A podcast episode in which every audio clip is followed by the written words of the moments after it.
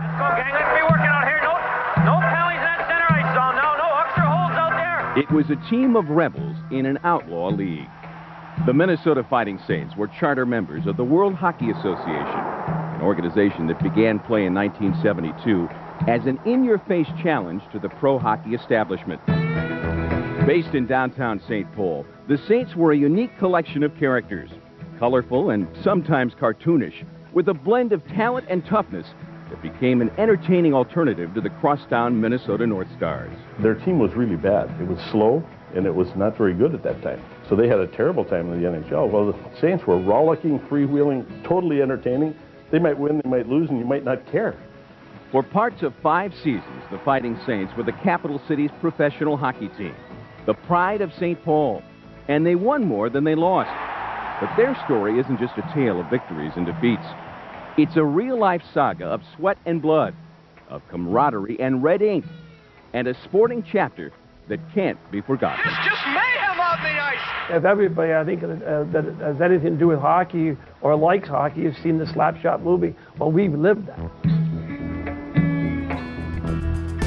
Welcome to Good Seats Still Available, a curious little podcast devoted to exploring what used to be in professional sports. Here's your host, Tim Hanlon. Hey now, how's it going, everybody? My name is Tim Hanlon. It is Good Seats Still Available. It is the curious little podcast that is devoted to what used to be in the realm of professional sports. Thanks for coming by and uh, downloading us, putting us in your earbuds. We appreciate you doing so this week.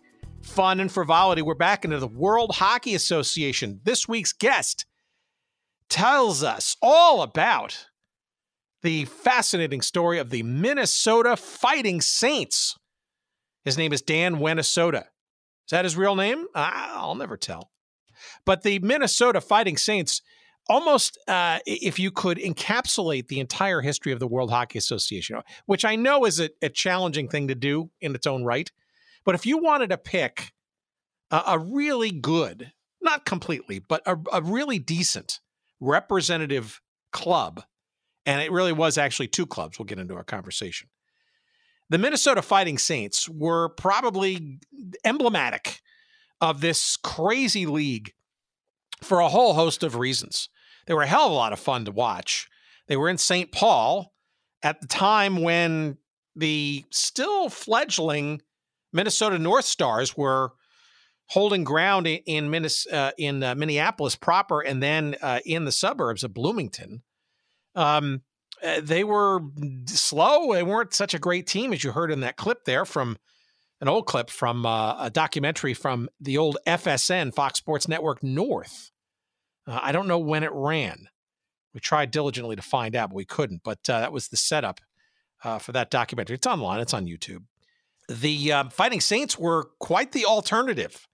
And uh, around the time that the WHA uh, was uh, coming online 1972, the debut season. The Fighting Saints were there uh, as part of that uh, debut uh, in the St. Paul Auditorium in 1972, and then the St. Paul Civic Center from 73 to 77. And as our guest this week, Dan Wenisoda, will tell us, um, just a, just a thrill ride of all kinds of shenanigans through its first iteration, the Fighting Saints, from 72 through I would say the midpoint of the 75 76 season or so when they flat out ran out of gas, uh, which was not uncommon in WHA times for sure.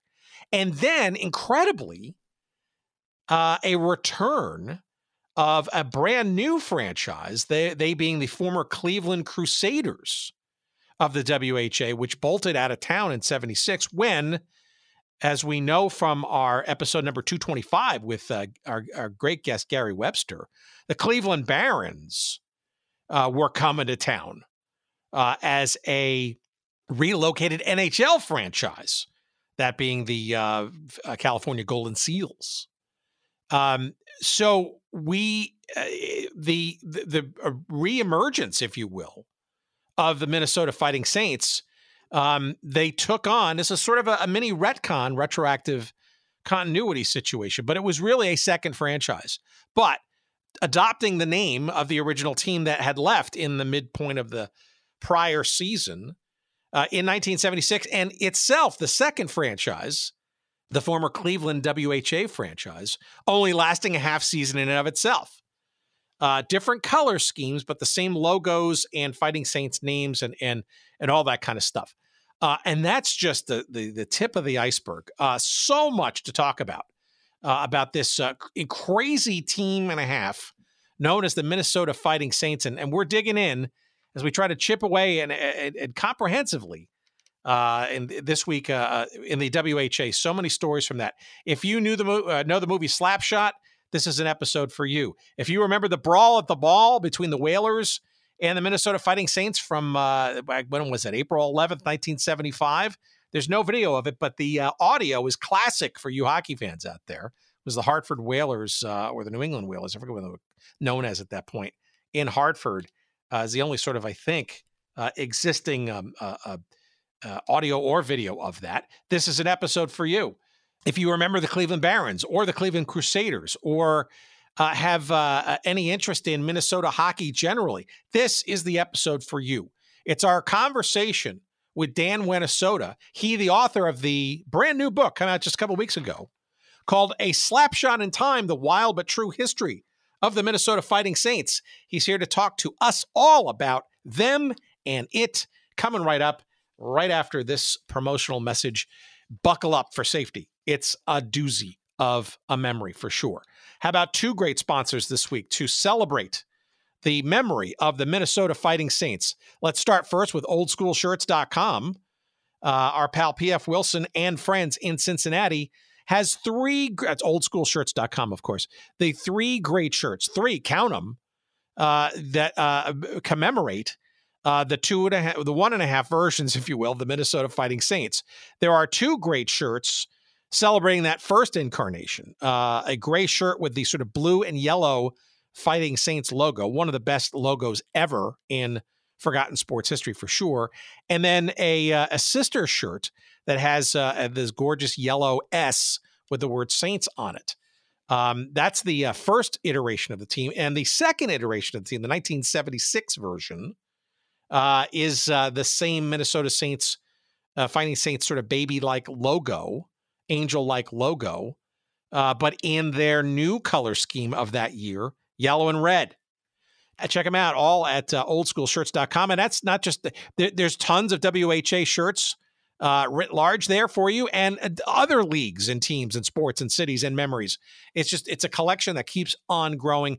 And of course, we've got a promo code for you there. It's good seats at oldschoolshirts.com. Good seats is the promo code 10% off all of your purchases. And then once you're done there, head on over to our other pals at royalretros.com, the king of throwbacks.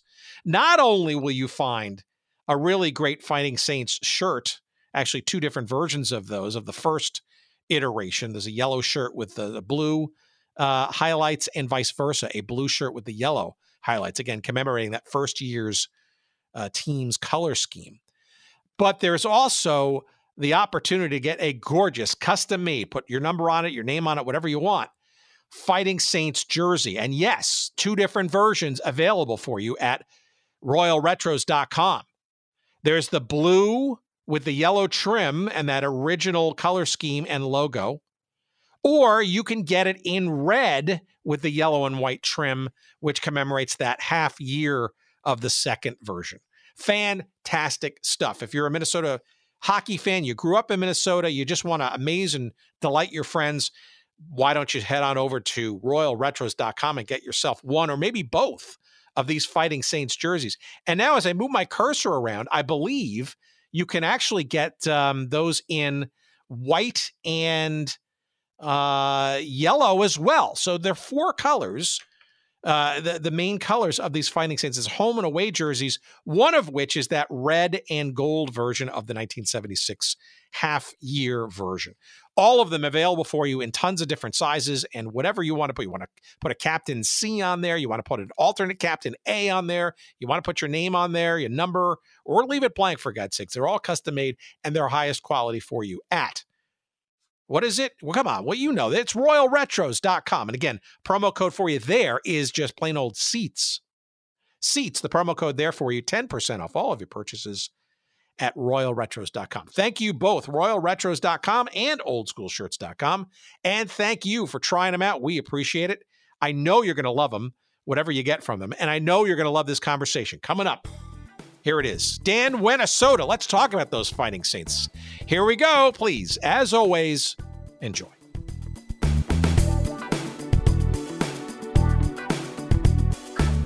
This whole bit for me started with the Believeland documentary. Um, if you've ever seen the Believeland documentary, um, ESPN Yes. 30, um, they talk, you know, they chronicle Cleveland's all their heartbreaking moments, and you know, they have the the shot, the catch, the the the drive, the you know, and they have them like labeled, you know, and and each one of those events like for example they say the trade. Well the trade was the the uh, cleveland losing rocky colavito well minnesota also has a famous trade the herschel walker trade and then they talk about the drive where uh, Er- uh, earnest byner fumbles on the goal line you know the fumble.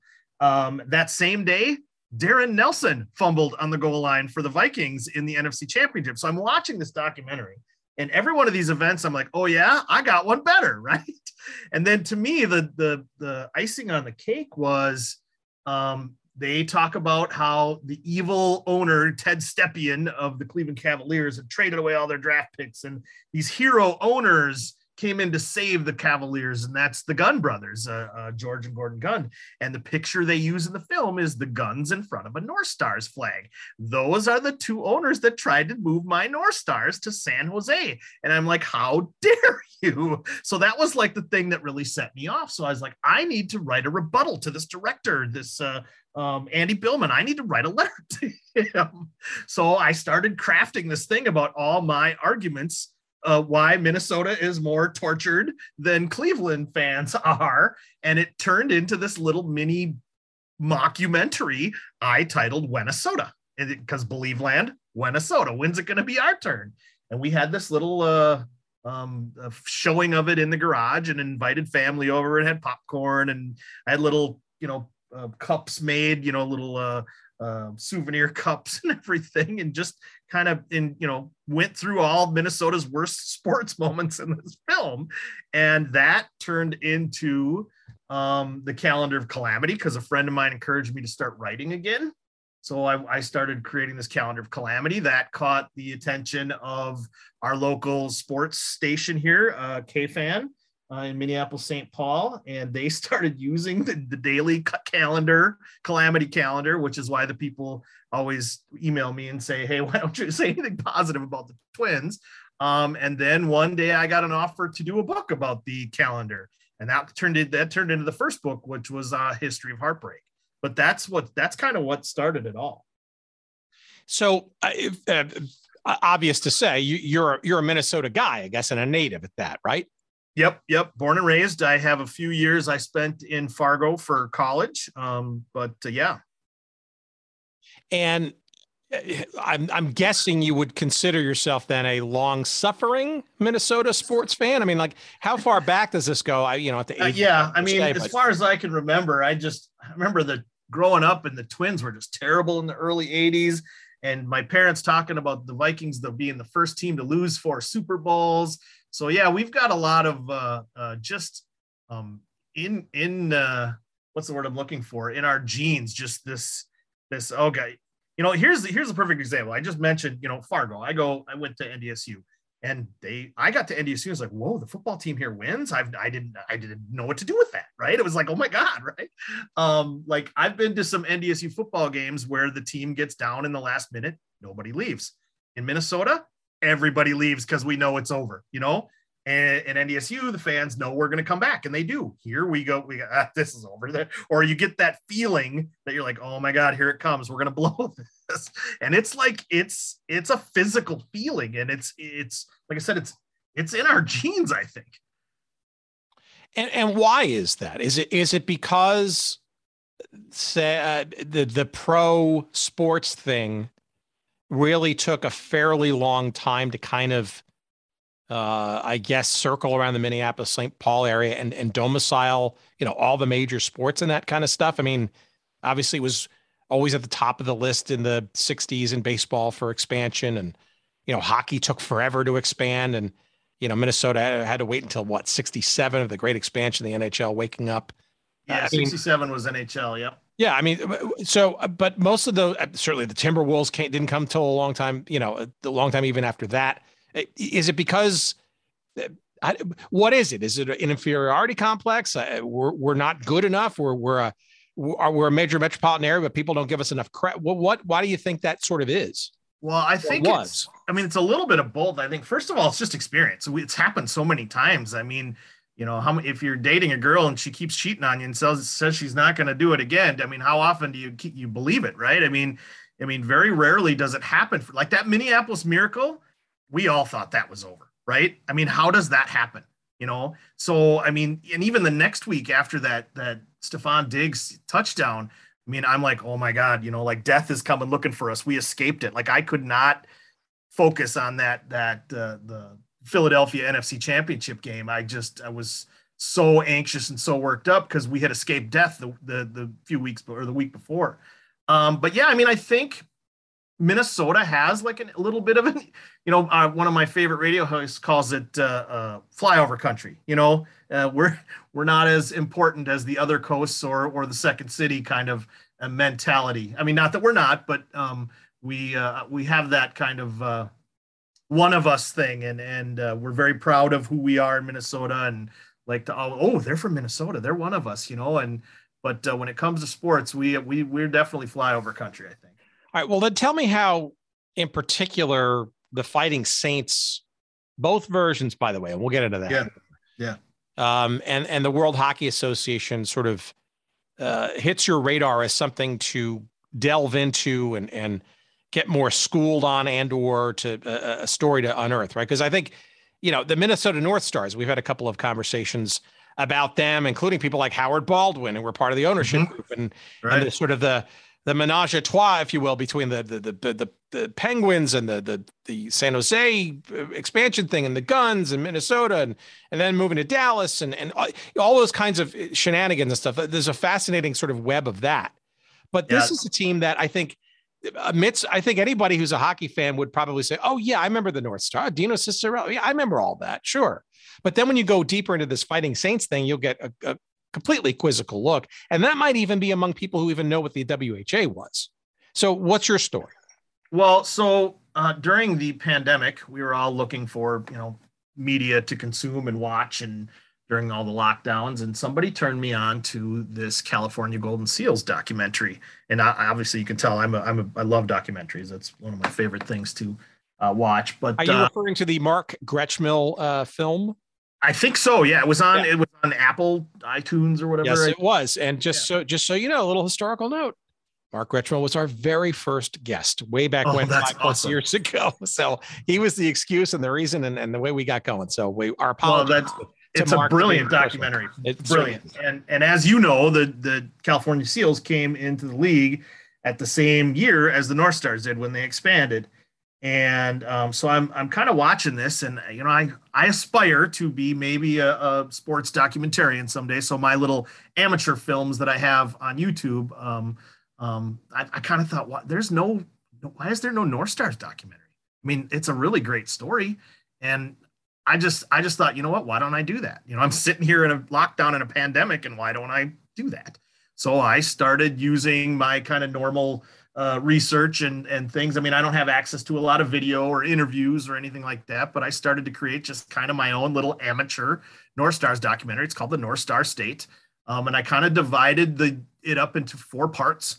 Um, the first part is uh, it's called um, A Star Is Born, and it's about the origins of the franchise and the building and constructing of Met Center, and um, you know, and and kind of interestingly, part of the Fighting Saints story here is when the North Stars, um, when they got their franchise, they they kind of had two factions in their kind of organizational group. They had a Minneapolis group and a St. Paul group, and this for Minnesotans has always been kind of a, a, a um, a little argument about you know well, Minneapolis being the first city and St. Paul kind of being kind of overlooked a little bit.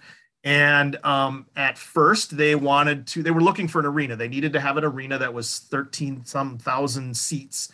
And Minnesota didn't have one of those. So they would either have to build one or they would have to um, expand a current one. And the, the one of the goals was, or one of the first plans was they were going to um, um expand the St. Paul Auditorium. Well, right before the Board of Governors meeting, they realized that that would have to be approved by a public vote and that wouldn't be known for another few months and well after this meeting with the governors board of governors. So they decided to go with the plans to build a new stadium met, met center at the bloomington site next to the baseball uh, stadium.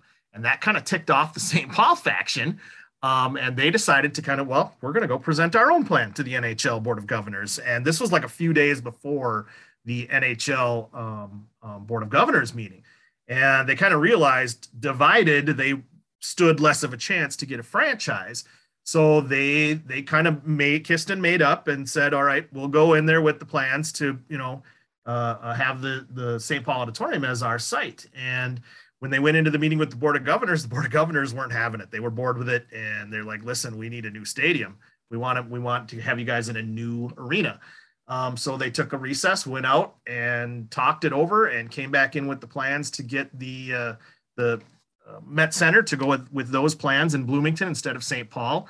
And um, the NHL awarded the North Stars the franchise, and so St. Paul kind of got closed over a little bit there. Well, you know, three months into the North Star season, St. Paul decided to uh, approve plans for an arena, an 18,000 seat facility uh, which would become the Civic Center. And, anyways, that's all in the first part of that film. Um, and so the second part of the film was called Saints, Seals, and Barons because you can't tell the story of the Minnesota North Stars in the 70s without addressing the WHA and the competition for players and, and the competition for fans here in Minnesota, where they had two different teams and two different choices. Um, and that's kind of where I got into this. And as I'm going through this history, um, I'm just reading all these wild and crazy stories and and these newspaper articles, and I'm just like, why? You know, and you're I I you know I Google things and you're looking, you know, there's plenty of North Stars books out there. There's no books about the Fighting Saints. It's kind of lost history. And I'm like, these guys need their own story. So that's kind of where this book. I I wasn't sure at first if I was going to do it as like its own little mini documentary, but it kind of turned into a book. So this is this in your mind. This is more a a a missing plank in the floorboard of uh, Minnesota, at least professional hockey, but maybe professional sports, to fill in sort of the, those gaps that that Minnesota sports fans and and and maybe even others by tangent, right, uh, need to know about, right? And you're mentioning one of those, right? So one of our one of our uh, uh, uh, most popular episodes thus far in our five years happened just about, I don't want to say about t- six months ago, um, was talking about the um, uh, the Cleveland Barons, right? And mm-hmm. and I think you're sort of hinting. I know we're yep. getting a little ahead of the story there, but right without understanding that Cleveland Barons story, right? Um, because uh, that's uh, the Seal story and exactly and, well, yeah. Seal story, and then obviously what the the second version of this team. So okay, so I, I sort of get the um uh, the sort of the setup here. So and Gary Webster, by the way, is the person we had that uh, conversation with. So uh, our listeners can stop what they're doing right now and search up that episode, and then come back to this one when you're ready.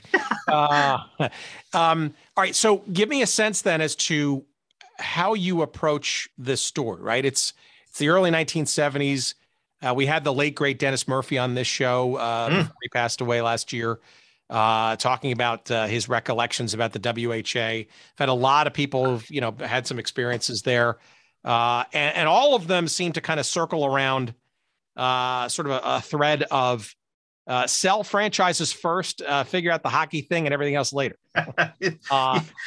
is that the same? Is that true? Is that sort of that that belief set sort of hold for the Fighting Saints? Um, I think so. How I did think you approach the story to begin with? Well, I, I, I think so. You know, I asked, uh, I, I, spoke with the PR director for the Fighting Saints, Mike Lamy, and just kind of like I said, what was what was the Fighting Saints legacy? He said one word: chaos. I mean, just they were kind of learning as they went, and kind of like you said, just uh, um, you know, get the franchises first, and and everything else will fall into place. Um, I I just I just approached it from a timeline kind of perspective, like from you know the beginning to the end um, and you know kind of just chronicled it that way um, and just told the stories al- along the way, season by season, and and and the playoffs, and then kind of like you know an epilogue at the end, like here's what happened to everybody. So pretty pretty linear, I guess, is the way it was set up. Um, but so okay, so so walk me through then how you sort of reconstruct this story and get in into it, even the source material. I mean, you, you it seems like you had somebody who was still around who had actual firsthand knowledge, and it's those are always the most golden, shall we say, of uh, of sources, right? But um, what did you think you knew about this team going in, and, and how did you start chipping away at it? What what was the process that that you know you got going to do so? Was it microfiche? Was it uh, video? Was it just the recollections of of the form this former press person, or or what? Well, for me, I my little bit that I do on Twitter is all about newspaper articles, and um, so I just bury my face in old newspaper articles and and you know kind of write about the stories that happened, and and I kind of, I mean, I was negative one in 1972, so um, I don't remember. I didn't. I mean, I knew they existed, so to me, this was all brand new. Reading these stories, um, I didn't talk to the people about the stories until afterwards so like I pretty much had the whole story from all reading all the newspaper articles um, and and kind of knew the timeline before I went to you know I I also spoke with uh, um, uh, Lefty Curran who was the first person to sign in the history of the league and and uh, so when when I went to talk with these people I pretty much knew the stories.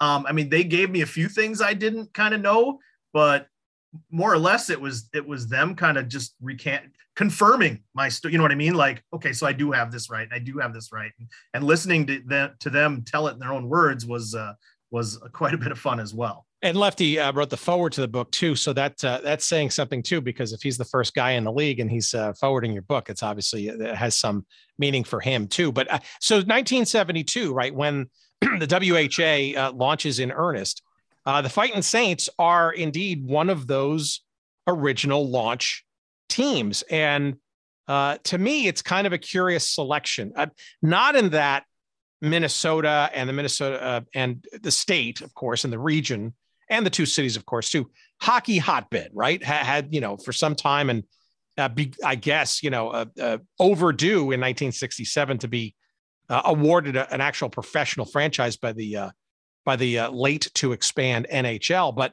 I guess we're talking about only five years in, right? Um, now all of a sudden there's a competing team in a, shall we say, competing or at least sister city. Um, and all of a sudden you go from one, you know, within the span of five years, you're going from zero professional hockey franchises to two.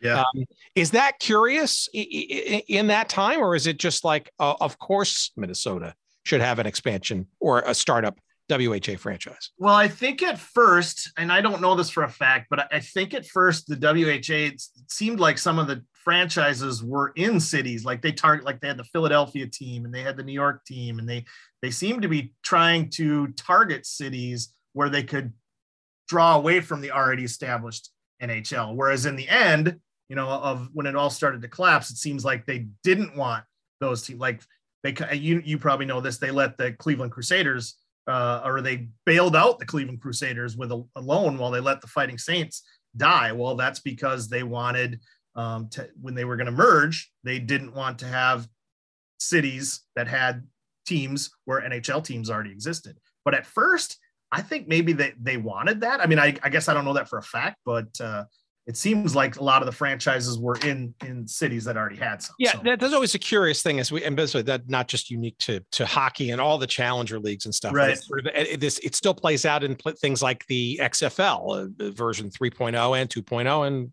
1.0. Uh, uh, certainly uh, the USFL 2.0 and all these others. I mean, it's like, do you? Um, and it's it's it's a it's a balance, right? Because right at the same time you want to be sort of taken seriously you need to have some exposure in some of the major metropolitan areas, which usually means having direct or indirect competition against the the man, so to speak, yet with a, a fledgling new franchise, right? And then right. try to battle it out, or you try to find an untilled market that like MLS, right? Going to Nashville and going to Charlotte and going to Orlando, right? These are logical places because they only have maybe only one pro team or two tops, right? Austin. Um, So, but it's that balance, right? And the weird thing, and I think I'm pretty certain that the WHA experienced this from day one or day minus one, is it's hard to do both at the same time well. And you know, too, it probably it probably came down to money. To be, I was just kind of sitting here thinking about it while you were, were saying that. But I'm going to be honest. I think it probably came down to all right, who's going to give us enough money to have a franchise? So I think that might have played a little major part in it as well. All right. So who was the sucker? I mean, the uh, person who was really interested in uh, ponying up the dough for. Uh, you know, in all the nicest sense, uh, manners of the word, the hustling uh, bunch of uh, of merry men uh, uh, uh behind the WHA, Gary Davidson, and of course uh, our pal Dennis Murphy. Um, who's stepping up and saying, "I want in"? In Minnesota. Well, I think the guy's name was Lewis Kaplan. They they they had owned like the St. Paul um, Saints minor league team in the 50s and 60s, and they were the guys that were kind of interested right away. And the group expanded. I mean, I can't uh, remember, I'm trying to scroll through my manuscript now to get to all the names here. Oh, but it's not a quiz. It's you know, but no, it's all right. I want to make sure I have the right information for you too. So, well, it's it's as you do that though, it, it's uh, it's a reminder that a lot of um, and not just in the WHA, certainly we saw it in the WFL, and a lot of these sort of uh, Gary Davidson, um, Dennis Murphy uh, uh, concoctions. Um, there might have been a lead investor uh, but yeah. more often than not, uh, there even if there was that, it tended to be kind of a a, a group, a large yeah. group of small investors, and uh, and oftentimes the uh, decision making structure uh, suffered because of that sort of spread of of ownership stakes. Yeah, it was it was Lewis Kaplan. I was right. Um, I think he had because WHA the first year they named all their trophies after all the um, their board of governors, their first ones, and the Kaplan Trophy was, I think, for the rookie of the year, and he was he was kind of the lead investor. I mean, there was a couple other guys, um, um, Egan and Lean, and and um, John Nassif, Bob Caproni. They were they the, the group kind of grew as the uh, before it even started. So it started out with just three of them, and, and then expanded. So, uh, um, give me a sense of of what was leading up uh, to their debut? Were, uh, were was there fan interest? Was uh, the St. Paul location uh, enough of a differentiator? Uh, was there a fear that maybe uh, there was plenty to go around just with the one franchise that was only five years old in the NHL, or there was unsatiated appetite for for more? Well, a couple things in in for Minnesota. Um, you know, at that time in the NHL, there was you know, probably like 20 US born players in the entire league. That first Fighting Saints team had 13 not only American born players, but Minnesotans. So that kind of appealed to um, uh, local fans. Um, and um, the Fighting Saints, too, were, you know, they were a little bit, uh, I don't want to say it. The North Stars, some people considered the North Stars date night, whereas the Fighting Saints were a little bit more um, um, people who wanted to see hockey. They they didn't want to be seen. They wanted to see hockey. Was the quote that uh, uh, somebody had said. Um, but yeah, that and and that first season too, they started. They, the Civic Center wasn't even finished, so they started in that um, St. Paul Auditorium, which only held about eight thousand um, um, fans. And um, I think the first night they they got like six thousand, but after that it was it started to drop off a little bit. So they were concerned about, there were definite concerns about attendance. Um, and they knew they would lose money that first season. Um, but, uh, but they, uh, they lost more than they, they thought. They should, they how, how did they come to market? I mean, like uh, what was the, so focusing on local players seems like it's an advantage or a differentiation. How do you, I mean, is it St. Paul is different and better and stay in the city and it's, you know, not, a, you don't have to drive out to the, to the burbs and and this you know the this the vast farmland where these two stadiums now are, are you know see the uh was it cheaper tickets? I mean what was the how do they sort of go to market and and uh, differentiate themselves from the five year old franchise across the way? Oh they did all kinds of like uh like stick night and and puck night and they had all kinds of promotions and their tickets were a little bit cheaper. Um they they like I said they tried to market the uh, the, the the Minnesota born players. Um, Glenn Sonmor, um, it- you know, was the former Gopher coach, and he was he was known to be a little bit. Uh, uh, um, I don't want to say it. He was more physical with his uh, style of play and the teams he coached, so they marketed it that way as well. Um, they marketed the new arena coming. Um, yeah, I mean that's You have on the cover uh, a picture of. Uh, why don't you describe for our audience the the cover? Um, 'cause I, it, it it it's a it's truly a picture that says a thousand words. I mean, one of which is the dental work of said player, or two, why perhaps that player looks the way he does, and then number three, sort of like you know a little bit of the aura of perhaps how the team sort of approached their type of play. Um, a little bit of a sense of of of all those things.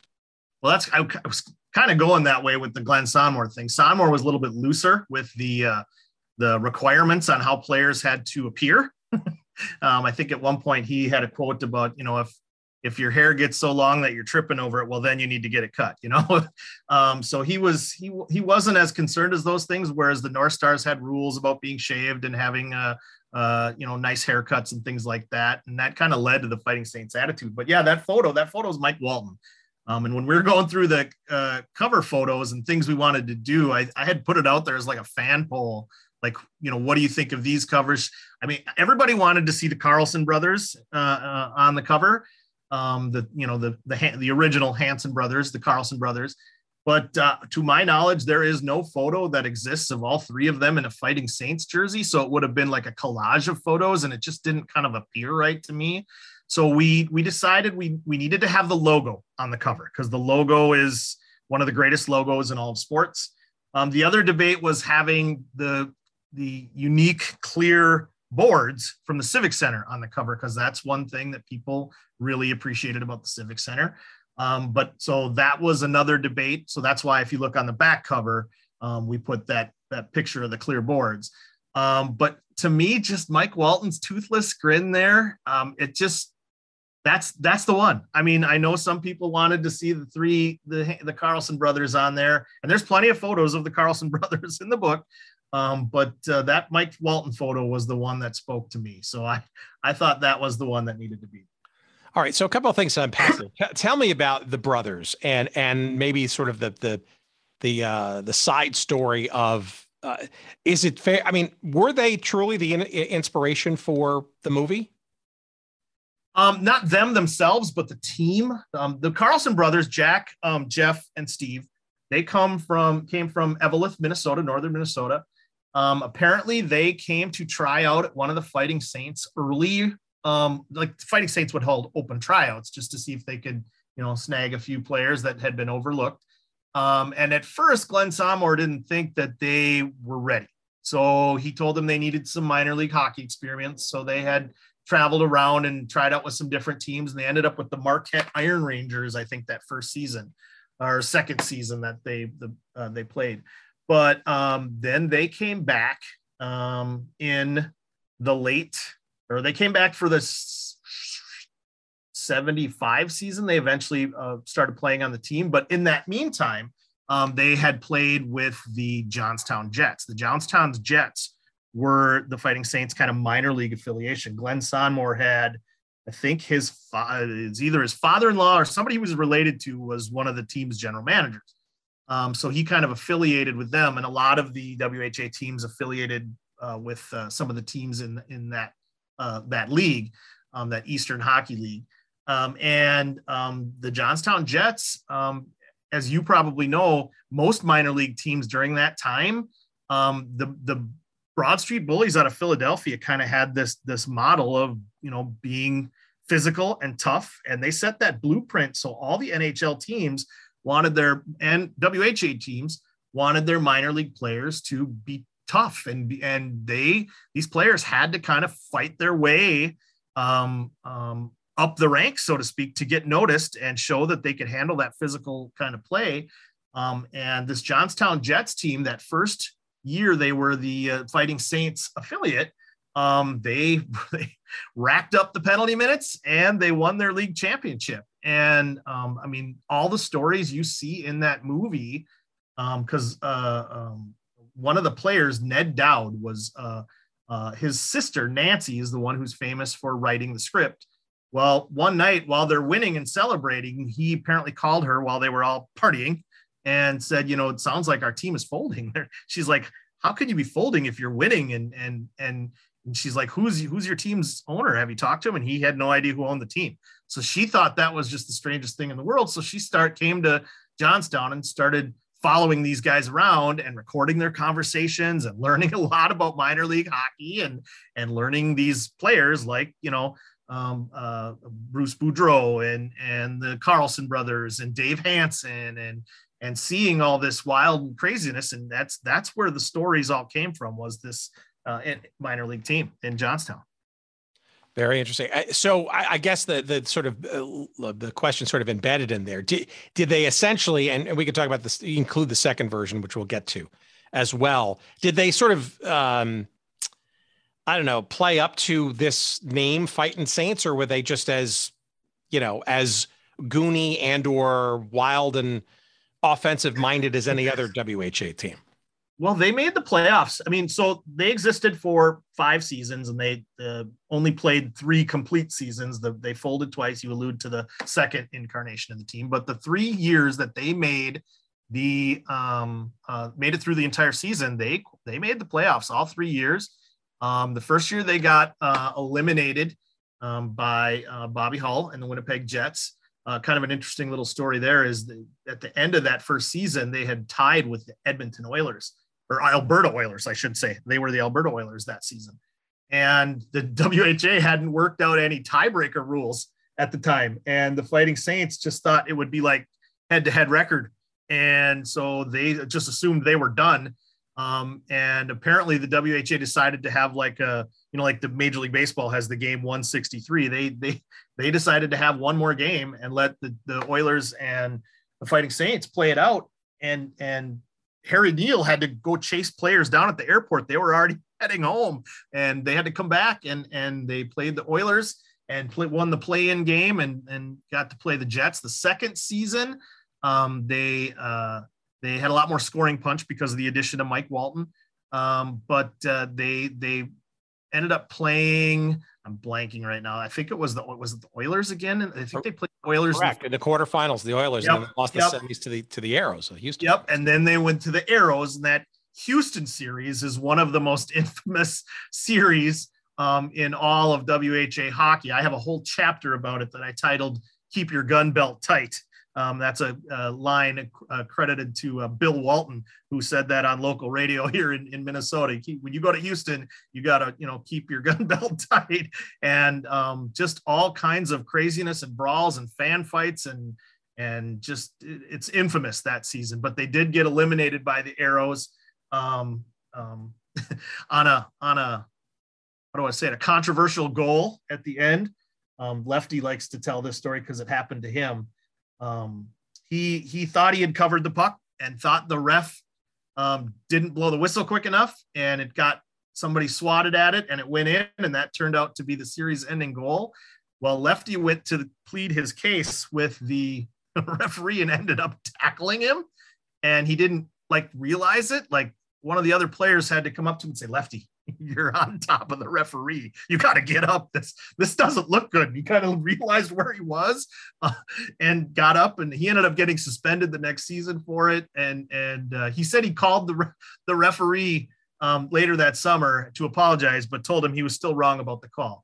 Uh, um, and then you know the the the third season is another uh, one where they they and they had they advanced a couple rounds. They ended up playing the Whalers uh, in a crazy series uh, again with lots more um, brawls. Uh, Jack Carlson versus Nick Fotiu, and and not only a brawls uh, uh, among teams or in between teams. There was a famous incident where Gord Gallant, Machine Gun Gallant, had uh, stayed out a little bit late past curfew, and um, he he Harry Neale did a check in and had said have have Gallant call me when he gets in, you know, and and uh, Gallant wasn't real happy because he felt uh, some there was a little bit of favoritism between uh, Harry Neale and some of the other players. And Gallant went to go talk to Harry Neale in, in the middle of the night, and he ended up getting into a fight with uh, Harry Neale uh, and the assistant coach Jack McCartan, and Harry Neal ended up getting tossed out into the lobby of his hotel room into in his underwear, locked out in the middle of the night. Um, and uh, like he coached the next day. The, I think it was game two of that that Whalers series with like a black eye. He had his nose ligaments in his nose torn, and and um, that's one of the regrets I have in the book is not finding a photo of that. It was an AP photo, and I I, I couldn't find a photo of Harry Neale's face the next day. Well, I, I guess the, the, the question though uh, bears repeating. Were they were they worse at you know at mixing it up than any other team, and, and their their name just sort of hinted at it, or or were they just kind of was it typical uh, from what you could tell of, of WHA play, fast and maybe a little loose sometimes with with the action, including with the fists? I think so, and I I think the Fighting Saints were one of the, the, the tougher teams around. I mean, Lefty Lefty likes to say he the Broad if they played the Broad Street Bullies, you know, they may they may beat us in the score, but we'd have beaten them in the fights, uh, and he he kind of says that proudly.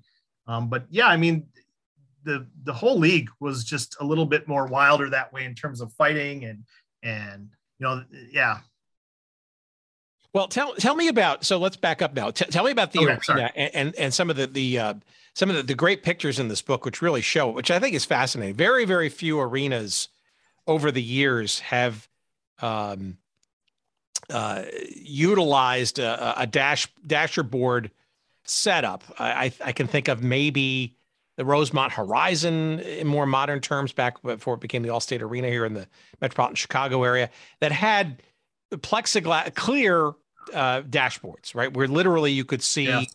Um, it's a fascinating look, right? Um, uh, it's a little jarring because you're so used to seeing, you know, all white and stuff. And I'm assuming that is by and large because the puck, at least historically, not the first year of the WHA, of course, when they tried and experimented with orange pucks, but pucks are, blue too. They had blue pucks too. Yeah. Blue pucks too, right? But but but black, right? So it's an easier contrast with the white of the uh, of the ice, but also the white as it's uh, you know lifting off the ice against the boards and stuff.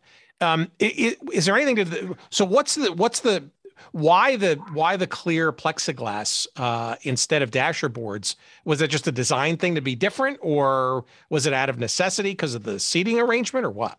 They wanted they from what I understand, they wanted the people in like the lower seats to be able to see the puck when it went into the corner or went up against the boards and it was just a visual thing from what i understand i i mean yeah they wanted to be a little bit different and make the the the civic center more unique as opposed to what you know the people kind of make i mean i love the met center i spent a lot of time there as a kid but sometimes people look at the met center and think of it like a barn you know they do they say that um, but I love the Met Center. Every anybody listen to this, don't don't don't email me about that. But that's they wanted the Civic Center to be a little bit more unique, and I, I think it was just more of a visual thing the photos themselves, this is kind of a fun little part of this too. I, would already mentioned I got to meet Mike Lamy, the former PR guy.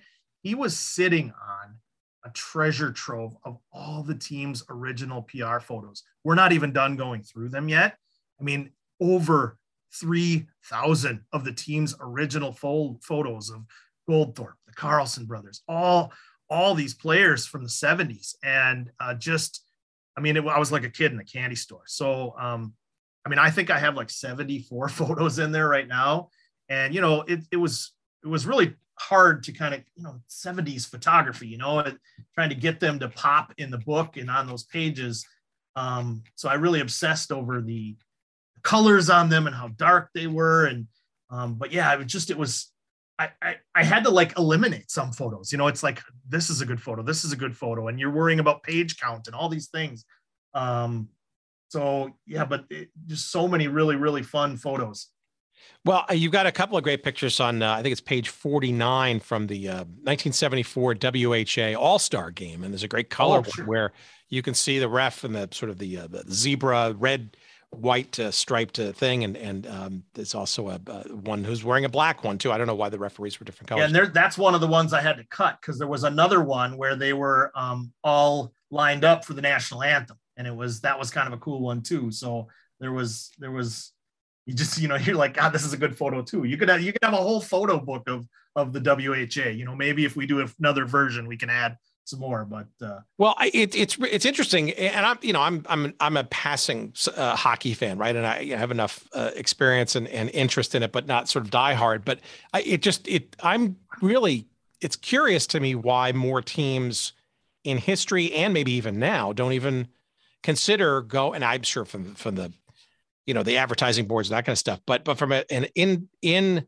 arena experience, why the uh, clear plexiglass isn't used more often because it truly look makes everybody you know more I- into the game because they can see literally everything without having to worry about not seeing something well, that's the reason they eventually because so after the Fighting Saints left, you know, the hockey arena was used mostly for for high school hockey tournaments and things like that and concerts. Um, but eventually, a minor league team, the Minnesota Moose, kind of took residence in there, and that they were. I hate to kind of accuse them here, but they were the ones that got rid of the clear boards, and it was because of advertising. They needed to put advertising on. So it was. It all came down to the mighty dollar was the death of the clear dasher boards. Well, I mean, the fact that the uh, the league gave or brought the uh, All Star game to to Minnesota so quickly, it probably is evidence that uh, Minnesota, uh, by contrast to some of the other teams in the league, uh, was doing pretty well and and maybe was essentially being rewarded uh, so early in the the league's existence with that All Star game. Well, I don't. I, guess I I don't know this for a fact, but I'm I'm trying to think how many other of the WHA arenas were like new arenas, or were they playing in um, already previously existing arenas? You know, like I'm thinking that Sandy San Diego arena with the with the the chain link fence. They didn't even have glass, you know, plexiglass. They had chain link fence. So I'm just kind of wondering if maybe the reason was not only because you know Minnesota, one of the original franchises, but also um, just because it was a new, brand new arena because it had opened halfway through the Fighting Saints' first season. Yeah, I think uh, maybe Market Square Arena uh, in Indy uh, because of both the um, uh, uh, the the ABA uh, with the Pacers and the Racers. Right. That might have been one. Um, yeah, I'd have to struggle. Certainly not Chicago. Yeah, no. Nope. Um, and I think the Crusaders. I don't think they might have had a new one. Was it the Rich Rich Richfield Coliseum? Richfield Coliseum after a while, yeah. But but I, I guess in terms of showcase, right? Um, but it's right. also interesting too. Uh, I think uh, both in your writing and, and some other uh, research that I did. I think, if I'm not mistaken, uh, the first ever broadcast national televised game of the WHA was a game at the in St. Paul on CBS with Dick Stockton of all people. It was, and the Fighting Saints lost. I think it was the Winnipeg Jets they played, and it was like, a, um, you know, one of the few games that the Fighting Saints actually had. And that's kind of another thing that kind of killed the Fighting Saints was a TV contract. They really didn't have one. I mean, they had a radio presence, but you know, the North Stars had a TV contract, so I mean, that helped them out a little bit more in terms of the pocketbook. Um, but the Fighting Saints had a contract with a lo- local station to broadcast like 11 games per year. And like a couple times where they it just can't they canceled it because of technical difficulties. And then the times that they were on tv they they lost. They called it their tv jinx. Um, so uh, that lack of tv exposure really hurt the team as well.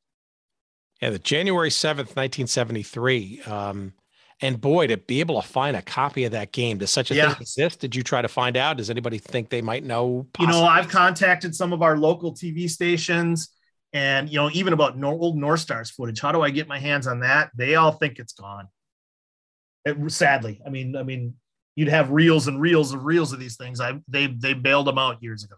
Or, or any of the local broadcasts, where any of those. No, that's the ones I'm looking for. Is the local ones, you know. I see. Yeah. Well, I mean, and they're gone. They just threw them out, you know, and it's like, oh.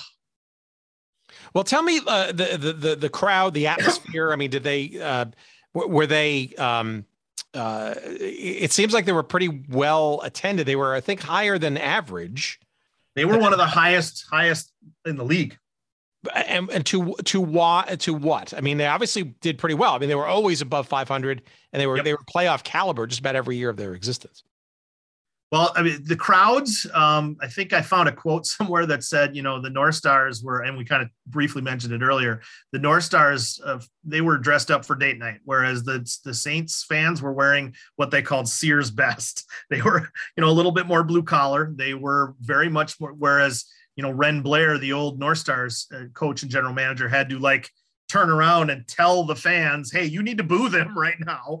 Um, the Saints fans didn't have, you know, they didn't need to be coached. They were very, very vocal, very, uh, very involved in the game. Um, so it was a very, very different crowd than uh, at uh, uh, the Met Center. But yeah, I mean, even though the Fighting Saints attendance didn't like they needed to make 11,000 every year to stay afloat financially. And I think like the first year they averaged 6,000, the second year it was like 8,000. Um, and they never really reached that goal of an average of 11,000. I mean, they had a few games here and there where they kind of blew the roof off the place. Um, but even, even though they were one of the, the most uh, um, highly attended uh, arenas in the league, you know, the league kind of just let them die off, you know? Well, why the high attendance number as their benchmark? What do they have a, a larger than than normal uh, budget? I, Lord knows the WHA was not very uh, centralized in their approach to what a good budget should be. It's very franchise oriented, and people could spend and and clearly there was there was overspending to get some top talented players and stuff. I, I suspect the the Fighting Saints had more of their fair share, more than their fair share of uh, pricey players. But I, did that did that aid and abet their uh, inability to kind of cover their costs with eleven thousand people on average? I think I think so. Um, I mean, there there was a, you know, you talk to any player from the Fighting Saints, they'll tell you the line of we had to go cash our checks before Mike Walton did, otherwise ours would bounce because Walton was the big money player. So they all they all had to try to get to the to the bank before uh, he did. Um, you know, uh, when when Wayne Belisle took over the team too, it seemed he um, he had a little bit of a shell game going. Like he would he to to get the the loans from the banks, he would have to show the receipts. Well, he was showing the receipts to multiple banks, and and eventually though it just you know you're looking at this live golf right now. You know we where they're throwing money around to all these players, and and it's it was it was very similar then. Eh, but that's just it's going to come crashing down at some point. I, I don't live golf will. I mean, the, with the Saudis backing them, I'm they'll probably have enough money. But with the fighting with the WHA, just it was a shell game. They were throwing so much money around at all these players. It wasn't. It just wasn't sustainable. It was gonna. It was a house cards. You know. Uh, all right. Well, you you mentioned Walton. Tell me tell me about his story, Mike Walton, because um, uh, he's clearly. I guess he was the first sort of big signing for the Fighting Saints, and and immediately uh, became a force in in the WHA because he kind of just racked up the goals. Yeah, that first season, the Fighting Saints kind of lacked scoring punch. You know, um, they didn't have any. They were kind of, I think, 11th out of 12th in scoring in the league. So uh, that second season, they went they went after Walton and they signed him and his brother Rob. Um, and Walton, um, they called him Shaky uh, uh, some attribute it to his father having the same nickname, who used to apparently would give like a head fake when he would try to make a move and go around somebody. But most people refer to it as uh, Walton being kind of he was, how do I put it politely? Like he was there some nights and not others. Like he, but apparently, you know, according to the coaches, it, he could when he when he was there and the switch was on, nobody could stop it. You know, um, and he he's he he had a lot of erratic behavior. There's stories of him um, jumping into a pool with his hockey equipment on and almost drowning. Um, there's stories of him getting into fights with players on our own team.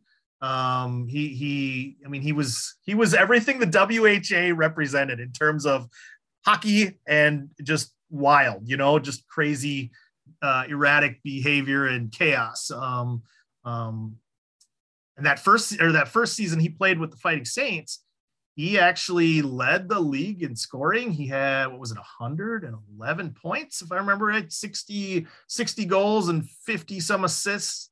Um, and he actually outscored Gordie Howe that year.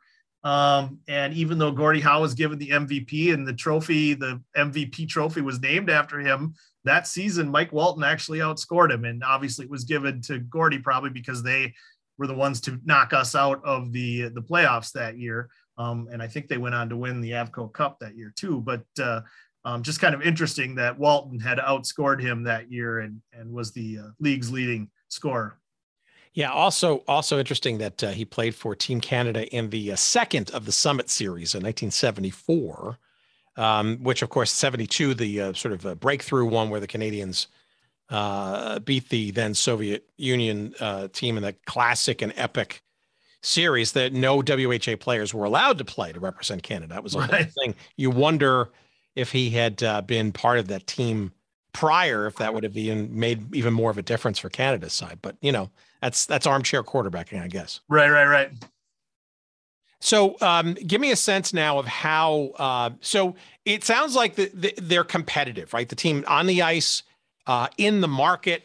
Um, uh, I, I'm I'm sure if you're a pro hockey fan in the Minneapolis, St. Paul, Twin Cities metropolitan area, you're loving life because you've got two of you know the top teams in what is now just a, a you know a plethora of uh, of hockey franchises. Now we we've talked about sort of the NHL expansion in those years, and the Kansas City Scouts and the Washington Scouts, Capitals, and Capitals. you know the, the, the the thinning of the ranks already. I mean, it's like you know they were trying to catch up for all those years of lost expansion, and then voila, the WHA shows up. All of a sudden, you've got more teams than perhaps the talent pool can stock across North America.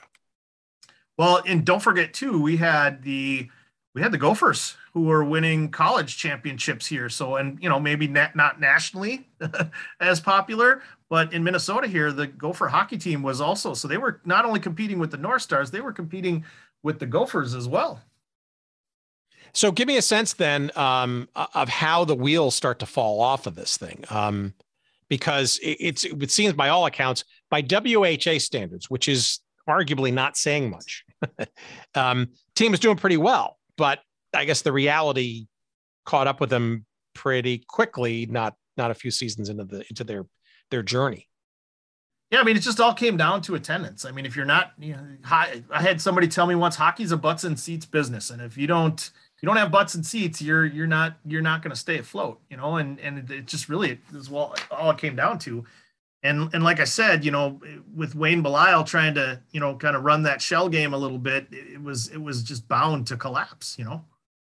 Well, yeah, and I think it's also important to remember for you know people a generation or two uh, behind us here on this is that, or in front of us here is that, um, yeah, I mean, it, it historically hockey has been very much of a uh, an attendance driven. Now, obviously, things have changed in the last number of years with television and media rights and, and all the ancillary ancillary revenue streams, right? But back then, you know, uh, hockey didn't have the um, the national television uh, presence, shall we say, right. that because of the NHL taking so long to recognize that there was this thing called the West Coast or places outside the Northeast and the Midwest, right?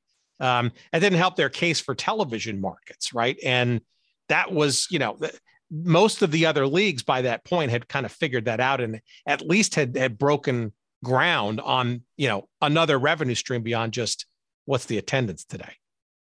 Well, and two, you know, you, you talk about the TV stuff, but also, you know, a, a lot of the times the North Stars or the, the Fighting Saints were playing, they had scheduled a lot of games on the same nights as the North Stars or the nights the North Stars were away and there was a TV thing. So they just kind of poorly planned that out and didn't think that through um, to kind of maximize their attendance and and their profits. Um, so I mean, just a, again, going back to that competition and and lack of TV presence themselves, um, just kind of all accumulated and and and eventually took them down. Well, they went down though, and I, I this is a I guess is a fairly common occurrence, but um, 1976 1977 season Yep. Can you kind of, I'm sorry, the, um, yeah, seven, it was 76. Yep. Give me a sense of like how this team comes to an end. There's both the sort of like the build up, right, which we're kind of hinting at, but maybe also the the specifics of of how and when it happened because it it seemed to look it took a lot of people by surprise, although in retrospect it probably shouldn't have. And I'm talking right. the, first, the first version. The first version. So there were kind of signs of it. The the summer before the season even started. Like I think Belisle had said that you know his uh, he'd bought out the rest of the investors. Um, and he, you know, his group was now the only he was in charge, solely in charge. There weren't, you know, he'd bought everybody out, which uh, and and everything was fine, and they had caught up on their payments and things like that. And he was trying to paint a rosier picture than it actually was. Um, and he he kind of told people, he said, if you hear we miss a payment, it's not true. Well, it it it, it was, and um, even the some of the players' agents were getting wind of of play like they had signed Henry Boucha um, from the North Stars heading into that season, and Boucha was promised a bunch of money, and he never he well he not never got it, but he hadn't gotten it.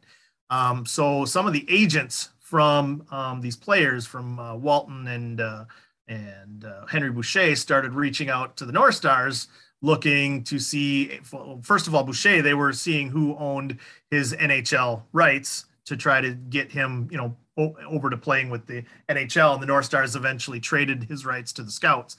Um, but Walton's agent had you know was inquiring about you know tr- you know jumping ship and going back to the NHL um, and it came down to uh, New Year's Eve they they missed their first payroll and this is uh, New Year's Eve, 1975. 1975, yes, heading into 76. Um, they they the players held a meeting and they decided they were going to keep playing um, without pay because there were lots of promises made and things were going to happen and it would all be fixed and we were going to get a loan from the the Teamsters, which is one of my favorite parts of the story. Well, okay, wait a minute. Let's stop right there. Well, what? so they thought they were going to get a loan from the Teamsters, um, and and I mean, if you watch as much movies as I do and mafia type stuff, you know the Teamsters and and like so they were they were looking into being owned by the Teamsters and um, the Teamsters local president uh, made like a quote in the paper that said, um, you know, the Teamsters get enough crap for taking on blue chip businesses. We're not going to take on, you know, financial losers. And and so they they thought they they had they had all these promises being made to them. That was just one of the funnier ones. And um, well, security wouldn't have been a problem, that's for sure. um, yeah, I just I find that part of the story hilarious. The guy's name was uh, Marzatelli or, or Fe- Tony Felicetta. What I mean, not to be stereotypical there, but that was the that was the Teamsters president name. Sounds um, right out. It sends right out of Central Casting. Right, right, exactly. Um, but uh, the players, you know, were made promises and they decided to keep playing um, and they did. And here, the one of the beautiest parts of the story is they they were winning and they were playing. While I mean, while the walls were literally crashing around them, they were winning and they were, you know, uh, um, fighting it out at the uh, top of the the Western Conference. And then, you know, there was other teams folding around them, so they had to um, add more games and add more um, travel budget, away games, which further just kind of pile, you know, piling on. Um, and it got into uh, um, there was a uh, I can't remember where it was at, but there was oh, maybe maybe it was in Cincinnati where they they had told the media that if they weren't paid by that day, they weren't they weren't going to play. And Harry Neale um, decided to play a little trick on the fans and uh, kept the team in the locker room for warmups and they uh, the refs came in and like, "Are you guys going to come out?" And Harry's like, "Hey, we got mortgages to worry about here. We, you know, we're not, uh, we're not, we're, you know." So everybody thought they weren't to but they did eventually come out and play that game. But they told them if we don't get a check, we're not getting on on the plane uh, to this go to this trip out west. And uh, Wayne Belisle uh, found a way to get them a check. It wasn't the one they missed from uh, uh, December, New Year's Eve, but they did get a check they got on the plane, they headed out west. Um, they came back home, and it was, I think, February 28th. They were playing the Mariners at home. I think it was the Mariners. Yes, correct. Um, they, they, like, a couple of the big players' agents told them, just don't show up. You're, don't go. Um, like Mike Walton didn't show. Um, John Garrett. I have a photo of in the book of John Garrett loading up his car um, at the Civic Center. Um, Paul Holmgren was told not to go. Um, they had to um, um, call up some, you know, Johnstown players. Assistant coach Jack McCartan had to suit up and and be the, the, the backup goalie that night. And then the next day they were scheduled to get on a plane to head to Cincinnati, and they they showed up at the airport, and it sounds like there was only a handful of players there, and uh, uh, Glenn Sonmor and Wayne Belisle uh, got some money at the last minute from a, a, a, a investor, another mysterious investor, and we're like stuffing bags of, of cash for the players for their per diem and stuff and trying to fill them up. And they got to the airport, and then you know the eight or nine players that were there pretty much said, "You know what, we're done," and they folded the team. How did how did they? I mean, how do they do that sort of hand to mouth for two months, right? Literally, maybe getting one check along the way and all the uncertainties and stuff. I mean, where well, it sounded like they got a couple checks in there. It was the one that was missed on New Year's Eve. They never got back. Yeah, but were they delusional, the players, or were they they they loyal and enjoying the process of winning and being competitive to a fault, or uh, like I, it, you know, I um, you gotta gotta pay the rent and feed and you know feed the kids, right? I mean, right. two months without really getting paid honestly, I think for a lot of them, you got to remember the, the, these WHA guys, other than the you know the three four big name guys, I think you know they wanted to play. They they wouldn't maybe not have those opportunities in the NHL. You know that's one of the legacies of the WHA is that it created more opportunities for these guys. And you know, I, I guess I can't speak for what they were thinking, but in my mind, I mean, do I want to go work in, in a you know in a construction site or do I want to keep playing hockey? You know, and maybe get noticed and maybe I don't know. I'm just speculating. But uh, for me, you know, as a you know somebody who's played sports in my lifetime, I, I you know, I want to play. Yeah, and uh, they were they and the um, uh, the interesting and convoluted sojourn of the Denver Spurs slash Ottawa Civics. Yeah, that was the one I was talking about that collapsed. Like yeah. when they, and they got added games. That's that was the one I was referring to. So those two teams didn't make it, but a pretty good uh, sense of sort of like how um, you know you're you're only as strong as your weakest link um, in the WHA. All right, before we sort of get to the uh, the end of that chapter and then the bizarre maybe uh, reincarnation second chapter, how much uh, from what you could tell, and if you're doing this chronologically and, and doing some digging, how much did the fan base and the local media, and maybe even the national hockey media, know and or question or worry about the health of the of the fighting saints or was it kind of a surprise and a shock on new year's day and and the uh, new year's eve and the and that two months later thing? Was were, were people in on the fact that things were going sideways before then? Yeah i don't i don't think it was a surprise. I think i mean i think even from the beginning people were questioning having two major pro hockey teams in the same city and and I mean, even after the first season, there were rumors of the team moving to Detroit, or rumors of the team moving out west to the Pacific Northwest. And I mean, it seemed like every day there was rumors that there would be a new buyer, or there would be we've got another offer here, we're going to go there. And um, uh, that's why I keep referring to it as a shell game. It was just every day there was some new rumor. I, I don't think the collapse was a surprise to anyone. okay, well then the team goes away mid-season, bitter taste in everybody's mouth. Okay. So tell me what happens next because one in this historical story wakes up and all of a sudden sees the Minnesota Fighting Saints back in the league the next season. Tell us what that is and and and how that comes about. Because well, you just described a situation frankly that would seem to question why they would want to try that all over again. right, right. Well, so this goes back to our conversation about the California Golden Seals.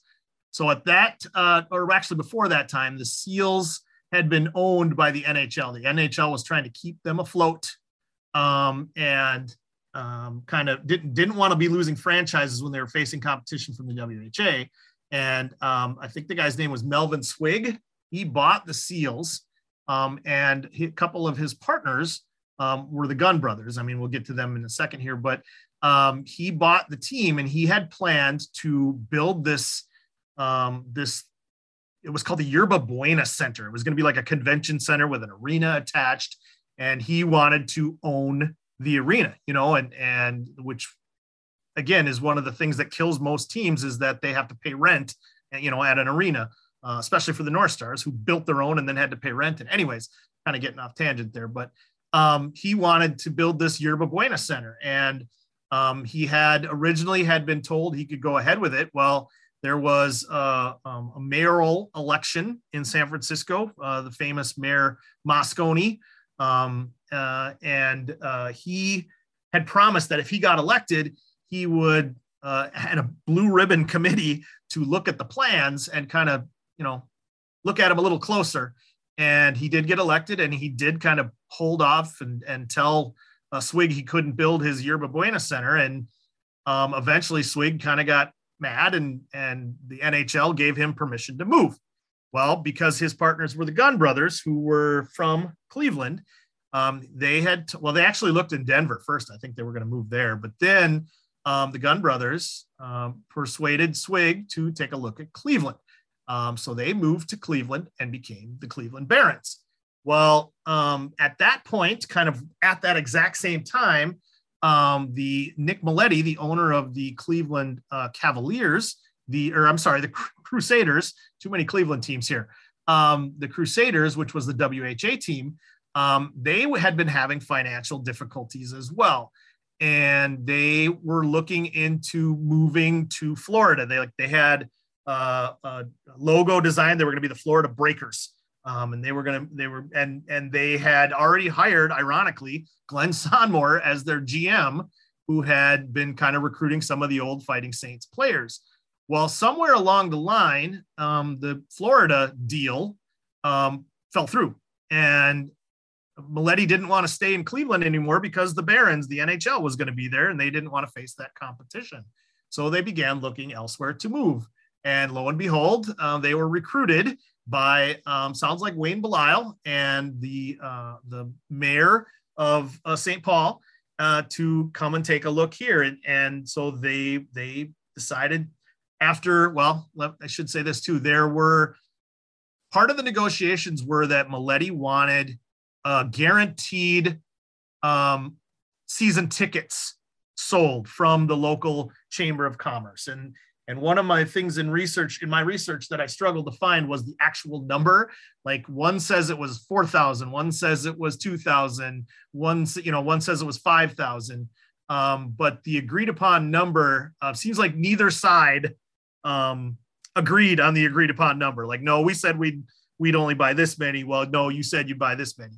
And that became uh, a sticking point later on. But, um, but yeah, they uh, decided to move to St. Paul and they became they called themselves the new fighting saints um, they got uh, the same logo but the jerseys instead of blue and yellow were now red and yellow and glenn sonmor once they came here he started putting the the team back together he literally um, he brought back in i mean other than walton and and uh, um, henry boucha and and and paul holmgren he literally put the rest rest of the same team back together um, uh, through trades and and interleague drafts and and just got the Carlson brothers back, Dave Hanson back, Gord Gallant back, and and uh, Lefty Curran back, and and so he he I, I titled the chapter "Putting the Band Back Together" because it reminded me of the uh, the uh, Blues Brothers movie, just getting everybody back together. So okay, so how does that go then? Um, I mean, I know how it goes, but but right. the audience how that goes because okay, so um, I guess if I'm not mistaken, this now by night by this year is now the only market left that has uh, a team in both leagues.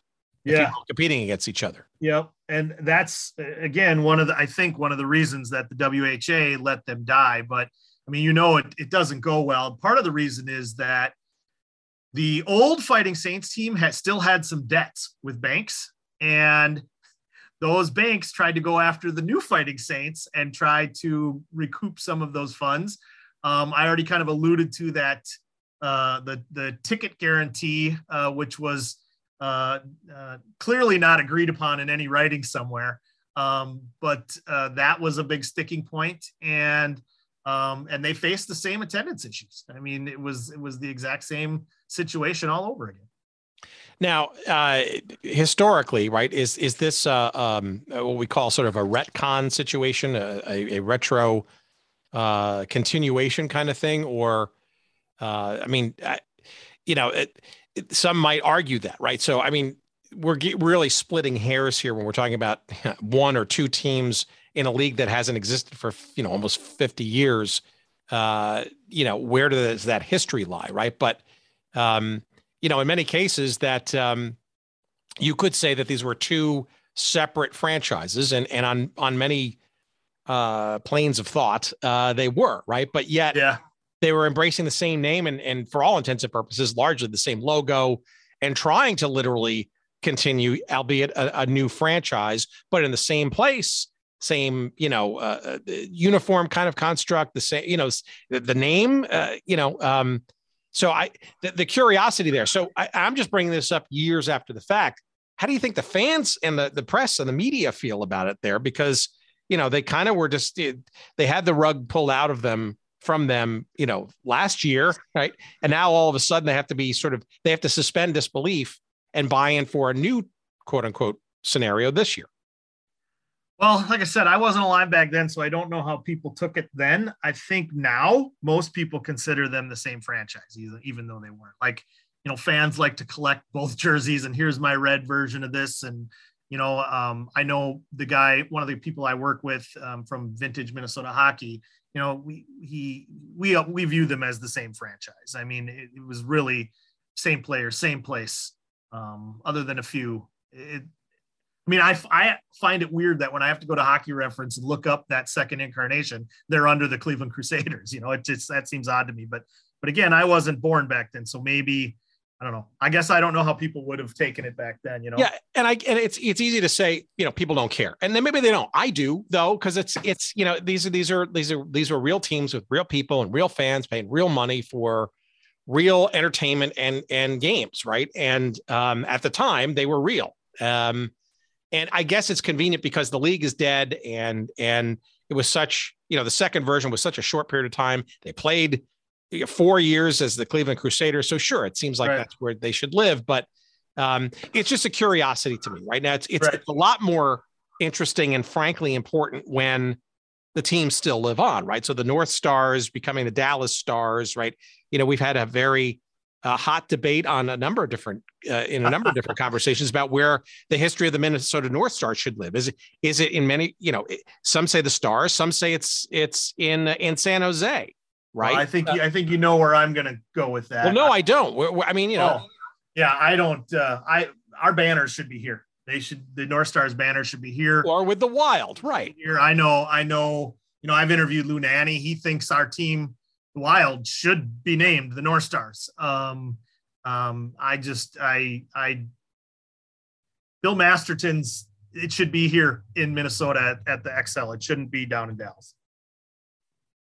Yeah, and and and there's there's a lot to be said for that, right? But the, you know, continuation. Clearly, I'm biased. Well, no, I. But it, it's but I, you know, I and I and I um yeah, and I, I don't want to sort of digress here from this story, but okay. So let let me just oh, that's fine. Inconveniently ask this question then. So wh- where then do you think this cul-de-sac of history of the Minnesota Fighting Saints, both teams, right? If they're if we're going to consider them, we're going to squint really hard and consider them sort of one sure experience in history, um, which is fine. Where does that history live, uh, and or has there been any uh, recognition, admission by anybody in the minors or the Wild now in, in the NHL of this franchise? Well, I think the Wild has had a few of the players back. You know, at the beginning of the games, they have a, the Let's Play Hockey. I don't know if you know how much you know about the Minnesota Wild. We we used to have the show called Let's Play Hockey, and and they the tagline was Let's Play Hockey. So when the Wild started, they before every game they have some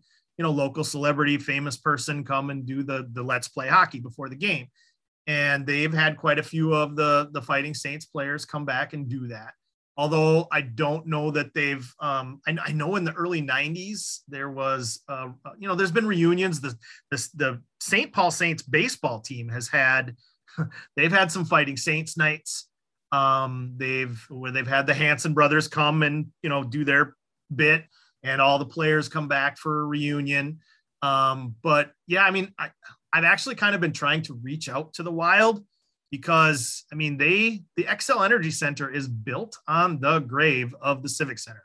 Um, the Wild's offices are the same exact offices where the Fighting Saints offices were and where Bobby Hull signed his famous contract.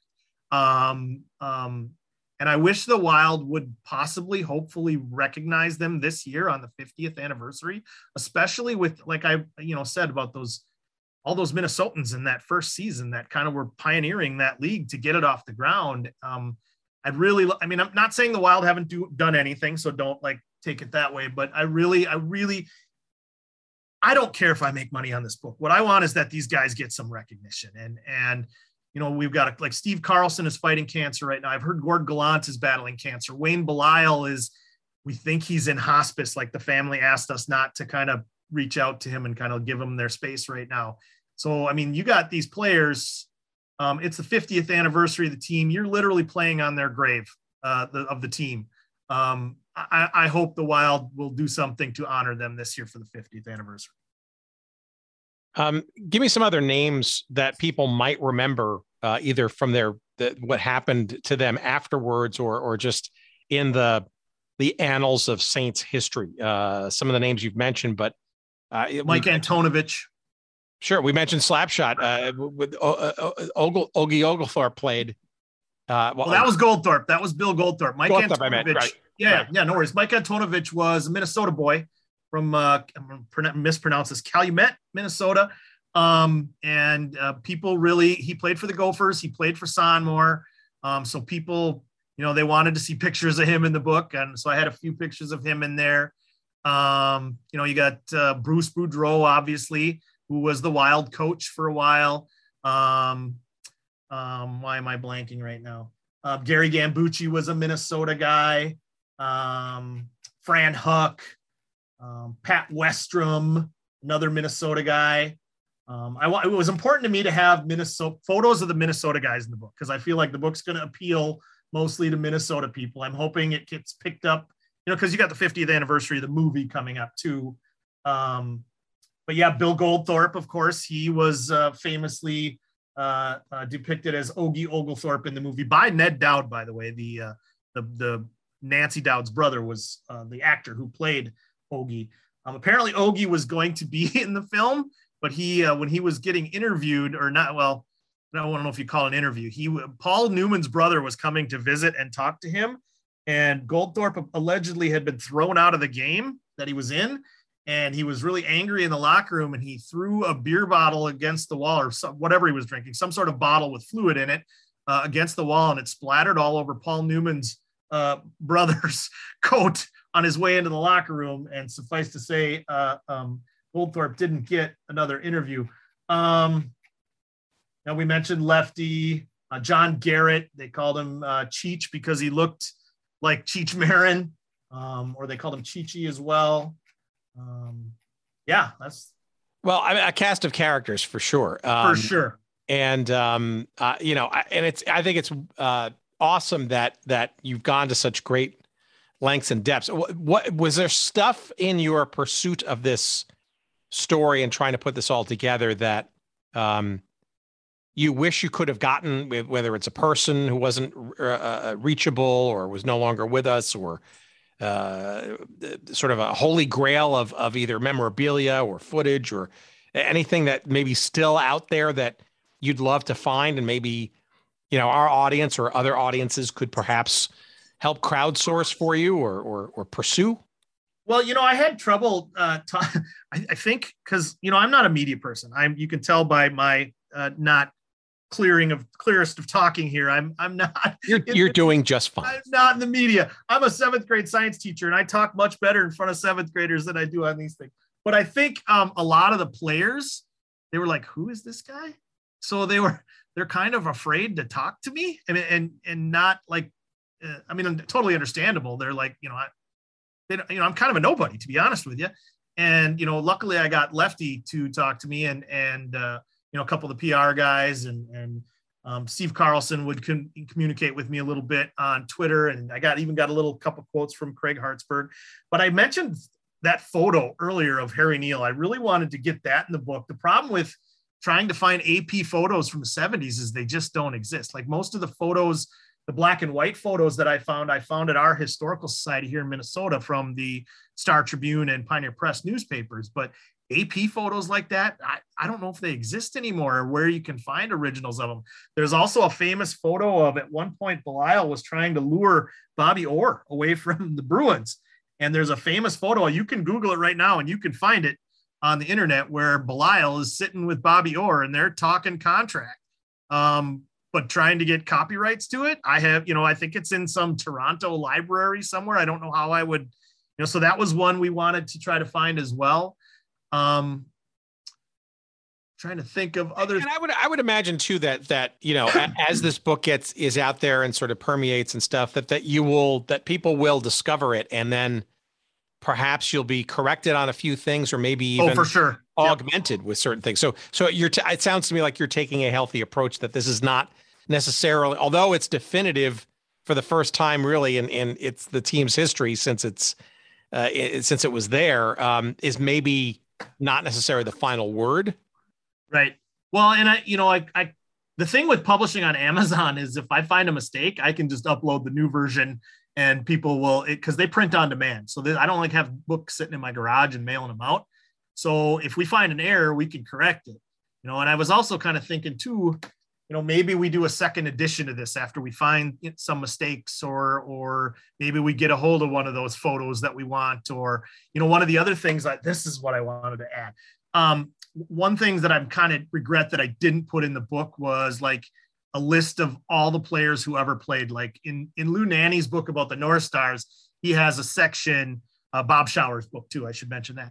Um, they they have you know a section called "They Wore the Star," you know, and just to kind of honor every player who wore a jersey.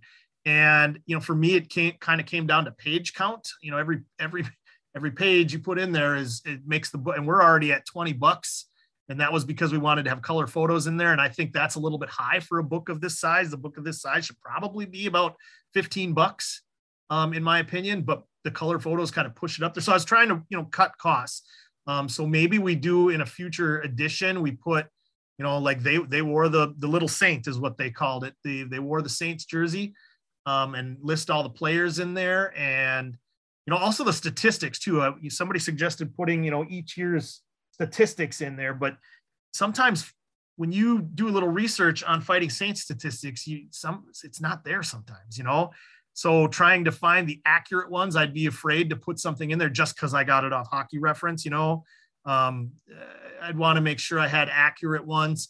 Uh, but yeah, those are some other things I thought of uh, uh, that I kind of wanted to put in there, but didn't.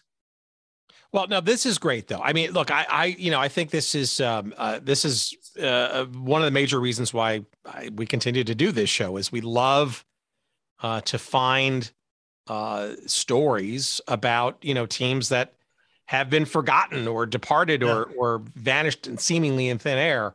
And these these things happened. They were real, right? And they were real fans, and they're part of, in this case, uh, the history of professional hockey in this country, and and certainly uh, very uh, uh, uh, crucial or central to the pro games life in in your neck of the woods, right? And and even though the team is gone, it still has some reverberations for perhaps why there's a team in St. Paul now in the NHL, right? And and maybe where those histories kind of lie, and and yeah, things like Slapshot and, and and Oglethorpe, and I mean these are these are all little pieces of diaspora that or the history of hockey in Cleveland and maybe why there's not a team in Cleveland now, right? Or mm-hmm. perhaps why there is one in Columbus now, right?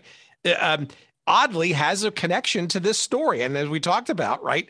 Dallas existing today and San Jose existing today and yep. And and all that stuff, right? Um, where this history, it's actually part of it. If you just dig a, a level or two beneath the surface, uh, you'll find that the Fighting Saints are actually part of those stories, plural. Well, you know, the WHA, we kind of mentioned it earlier, but they were, you know, their legacy is that they created opportunities for more players, specifically more American born players, because there just weren't that many before um, the WHA was around. And they also, another thing that's a little known fact about the, WHA is they were successful in challenging that reserve clause. Um, that first season, when some of those players were the, the NHL was suing the WHA, the WHA was successful through the courts of challenging their contracts, the reserve clause, where they, you know, were kind of forced to stay with the team even though their contract was up. So that's kind of an unknown little or underrated legacy of the WHA as well.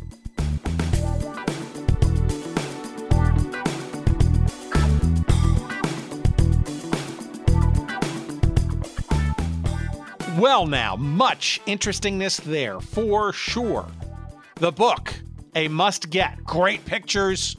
You want to see what the uh, see through dashboards look like during Minnesota Fighting Saints game? I mean, it's fascinating what that arena looked like in St. Paul. It's called A Slap Shot in Time The Wild but True History of the Minnesota Fighting Saints. It is available in paperback and Kindle forms. And of course, you can find a convenient link to it and uh, Amazon's fulfillment from our website at goodseatsstillavailable.com. Just search up this episode, number 273 with Dan Minnesota. And you will find uh, not only some great pictures and stuff, but a convenient link to said book. And uh, we will get a, uh, a couple of shekels of referral love for your doing so. And we appreciate that. Dan will too, believe it or not. You can follow Dan on social media, and I encourage you to do so. You can see him on Instagram or Facebook or on Twitter. They're all the same handle. It's at Wenesota. W H E N E S O T A. At Wenesota. You can also follow Dan's exploits for his still unveiling, still un, un, uh, unspooling, shall we say, uh, amateur documentary devoted to the story of the Minnesota North Stars. Yeah, remember them? We've talked about them in a couple of previous episodes. Uh, the Twitter handle for that is at M, as in Mary, North Star State. M North Star State. That's at M North Star State. Follow the movie exploits there.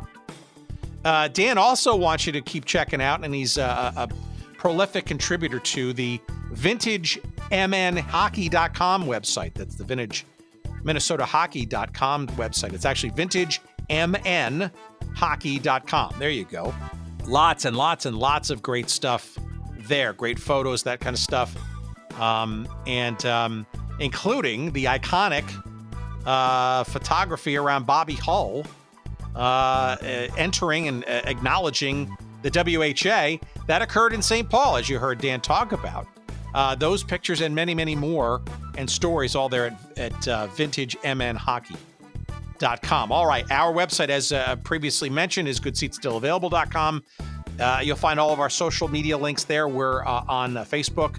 You'll find us on Instagram at Good Seats Still Available, and of course on Twitter, where we're probably the most active at Good Seats Still.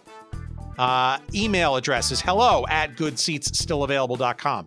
Please indeed say hello and keep it clean, will you? Uh, we have a little weekly email newsletter. Just search the website, you'll find it there. And um, I think that's it. Jerry Payne, thank you, sir, for your kind work as always this week. And uh, of course, to all of our listeners, uh, we are just uh, uh humbled and uh, hugely appreciative of all your notes and your uh, suggestions and commentary and all that stuff. Thanks for listening. We can't do this without you, and we encourage you to listen further. Rate and review us, will you, wherever you get podcasts. Subscribe to us, follow us, whatever you need to do and tell your friends by all means. Do that too. We appreciate that. All right, enough from me. See you next week. Thanks for listening. Bye.